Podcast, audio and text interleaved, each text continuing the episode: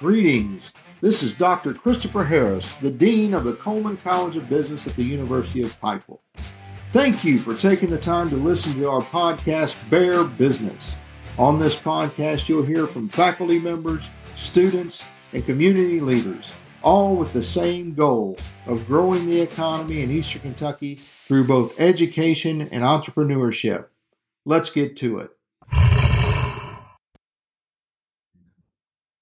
Well, hmm. here we are. We're the second season of Bear Business. We have on the show today one of our new faculty members, one of our three new PhD faculty members, Dr. Eric Vitatoe, who I believe would rather go by Dr. V. I don't know that that's true, but you can, you know, I get called lots of stuff around here. So Dr. Dean, Chris, nicknames. Dr. V.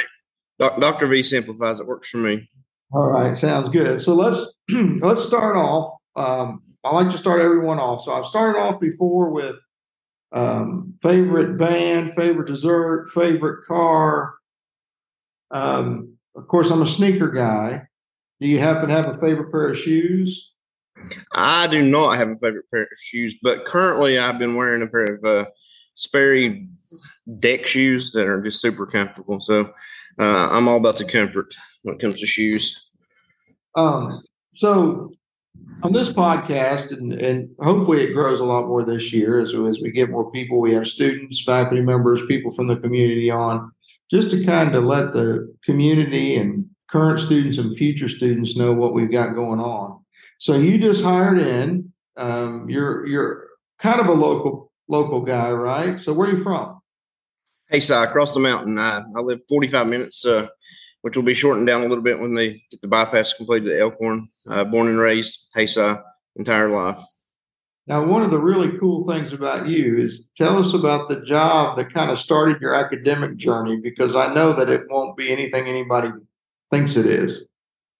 Well, shortly after I graduated high school, uh, I needed a job, place to go, uh, something to do. So uh, they had just opened a, a, local prison, a brand new super maximum security prison in Pound, Virginia. So it was close enough to drive.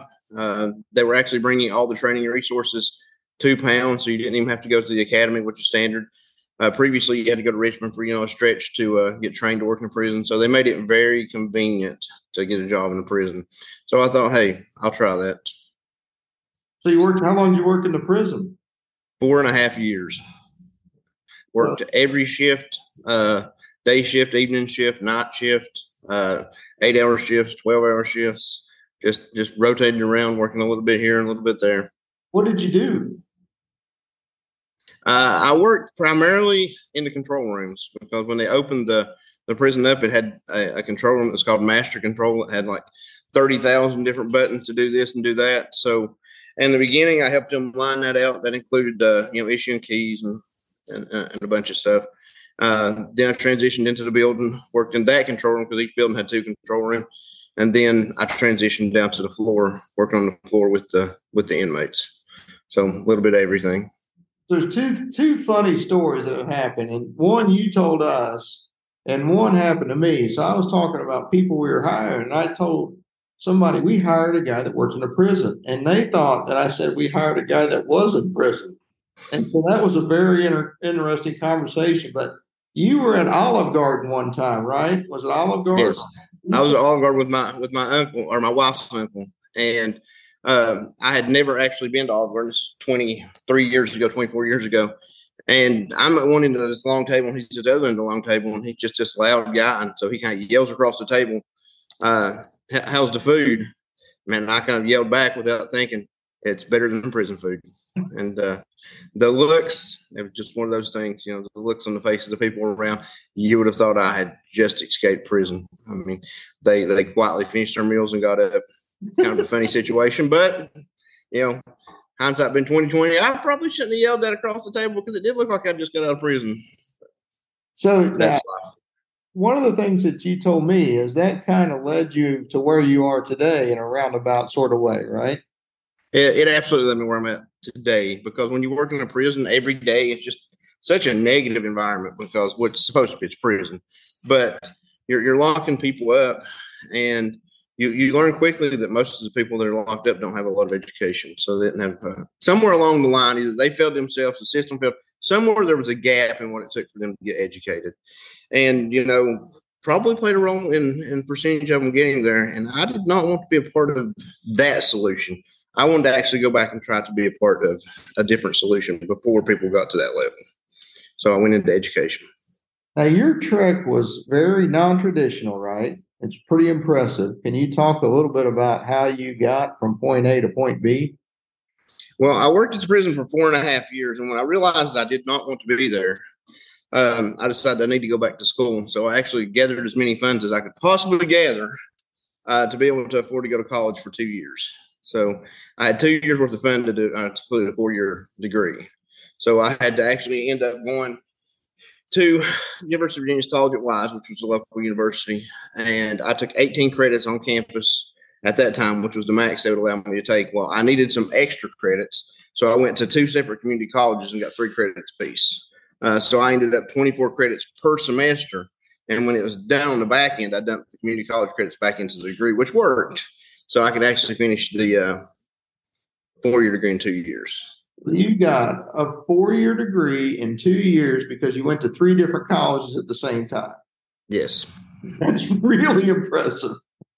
now, okay, so that got you your undergrad, right?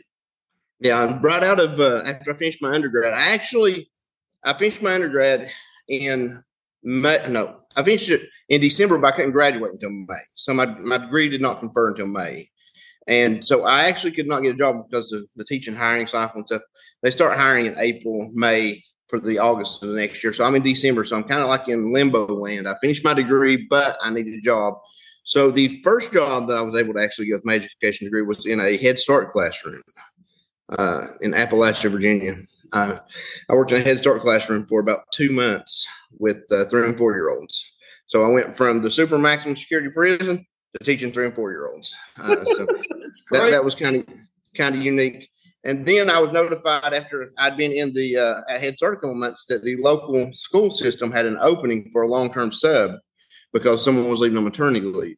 So I actually transitioned from the Head Start classroom to a long term sub. So I taught third grade for the next two months and that took me to summer break. And over that summer, I got hired into the actual public school system into a pre K through seven computer lab.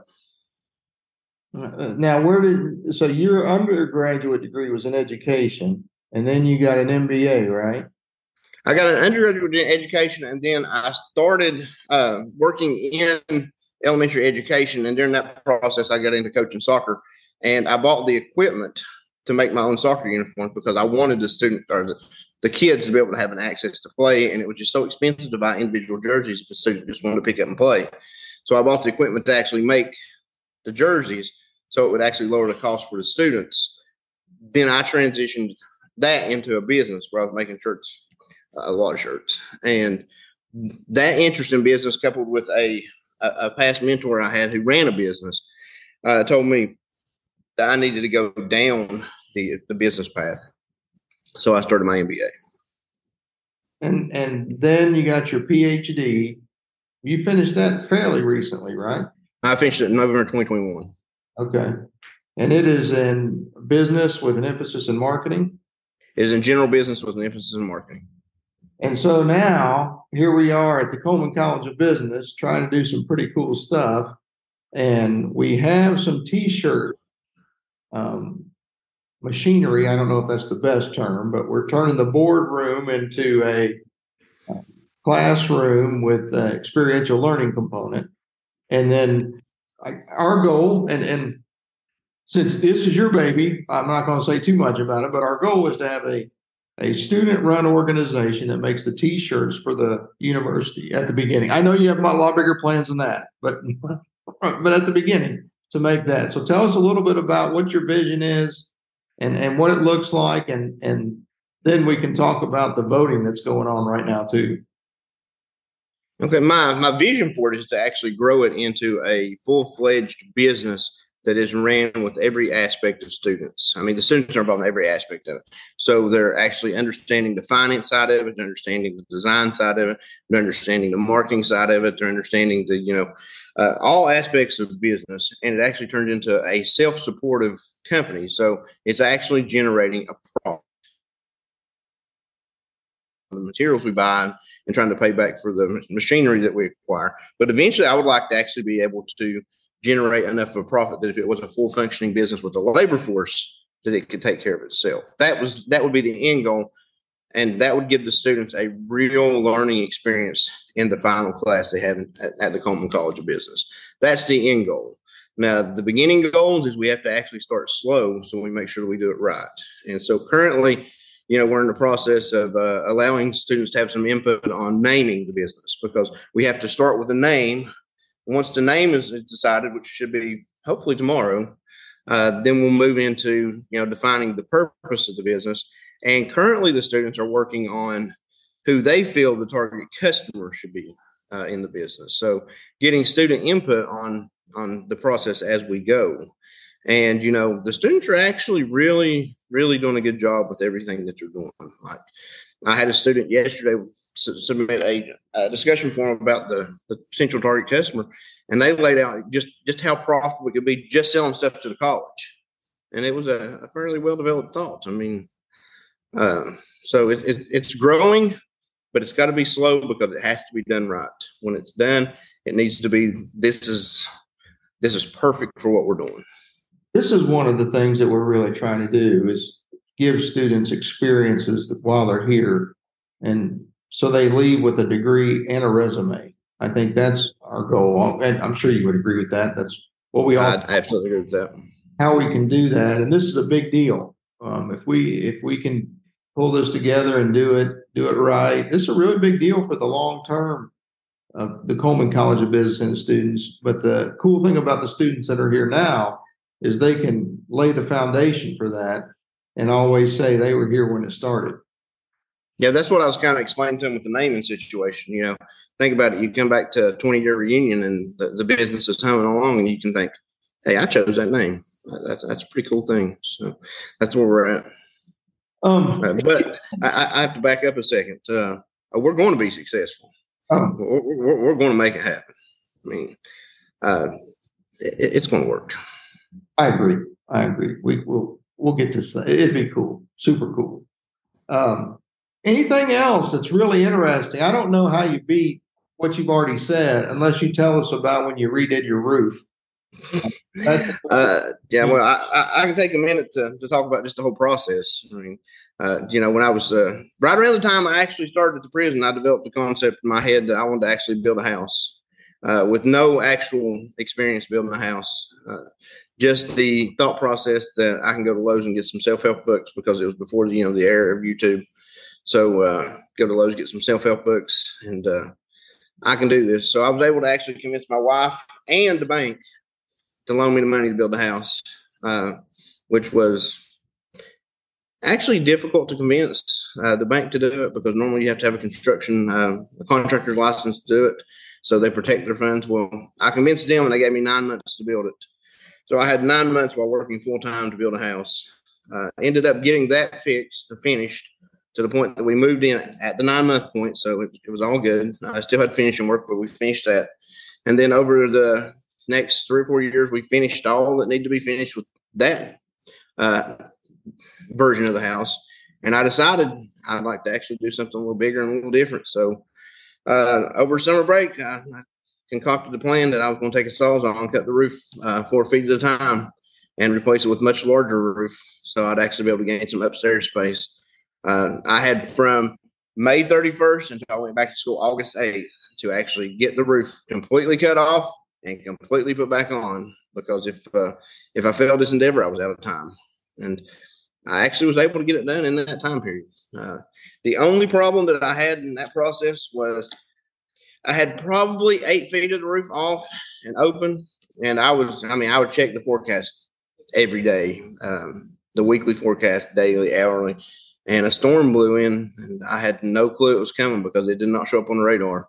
So I had one instance that uh, I actually was caught with my roof open and a downpour occurred, so I had to actually repair that damage. Uh, but that was the only hiccup during the whole process. Uh, was able to actually put it all together, and it all worked out the way it was supposed to work out. All right, last one. You got to tell us about your dog. I enjoy hearing the stories about your dog, and so there's, you know, one is the Rocky song, and then the one he likes to fight snakes, right? Uh, yeah. So I've got a dog. Uh, his name's Sam. Uh, Sam suffers from a little bit of a weight problem because uh, he'd previously been kind of lazy. Put him on diet. That didn't help. So uh, we decided we want to put him on the exercise uh, regimen. So I told my wife and son that I was going to work to get him trained that every time he hears the, the Rocky theme song, that he goes completely nuts to uh, go for a walk. He understands it's time to go for a walk because he does like to go for a walk. Uh, so now every time the Rocky theme song plays, he goes completely nuts because it's time to go for a walk. Uh, and I've been actually messing with him lately because I've got my house wired with Google speakers in different rooms. There's like two in one in each bedroom, one in the kitchen, one in the, the living room. So now I'll actually play the song on the different speaker in a, in a different room. And he will run to that speaker, realize, oh, wait, that's the song that's playing there, and then run back to the living room and be excited to go for a walk. But uh, the funny thing is, the uh, first day I really had him trained. I knew that he he was actually doing what he was supposed to be doing. Uh, we take him for a walk, and on the way back, we always release him. Our driveway 600 feet from top to bottom. Release him at the top and let walk back on his own because uh, he likes to, to walk back and you know, he's so dead tired by that time he's not going to do anything. So we're walking down the driveway and he cuts down the bank because he likes to take shortcut. He cuts down the bank and my wife's like, why is he not coming? And we turn around and look and she's like, there's something over there. And all of a sudden you see a snake just jump up and bite him in the face. I mean, and then that triggered a war. So uh, instead of him like leaving the snake alone, that triggers him to actually, you know, bite back uh, in the end, he ends up with a snake in his mouth, carrying it across the yard. Snake's not dead, but you know he's he's showing the snake, you know, this is my house, uh, my yard. I'm gonna do what I want. Uh, I was able to actually get him away from the snake. I was able to kill the snake for him. He ended up getting bit either five or seven times. There's two other that, that could be, but uh, he has a, he now has a scar on the side of his face. It's white, which is kind of cool from his snake bite. So uh, I trained to be Rocky, uh, to think that he's Rocky. And so after that, he decided he wanted to start fighting. So his first fight was against Cockred. he won. He won though, so that's all that matters. Well, hey, Dr. V, I appreciate it, man. It's great to have you here at CCOB, and and the future's pretty bright. So yeah, it is. I'm ecstatic to be here. I, I am happy every day when I come into work. It's a, a, great place to be. It's a great environment to be in. The students are great. The, the faculty is great. The rest of the university is great. Um, uh, no matter where you go and who you speak with, it's always the same type of interaction. You walk away thinking, man, that person was really nice. And that's just a great place to be able to come to every day. Well, thank you, sir. Uh, we'll- thank, thank you. I appreciate you having me. All right. Thanks, Eric. So we'll talk to you later.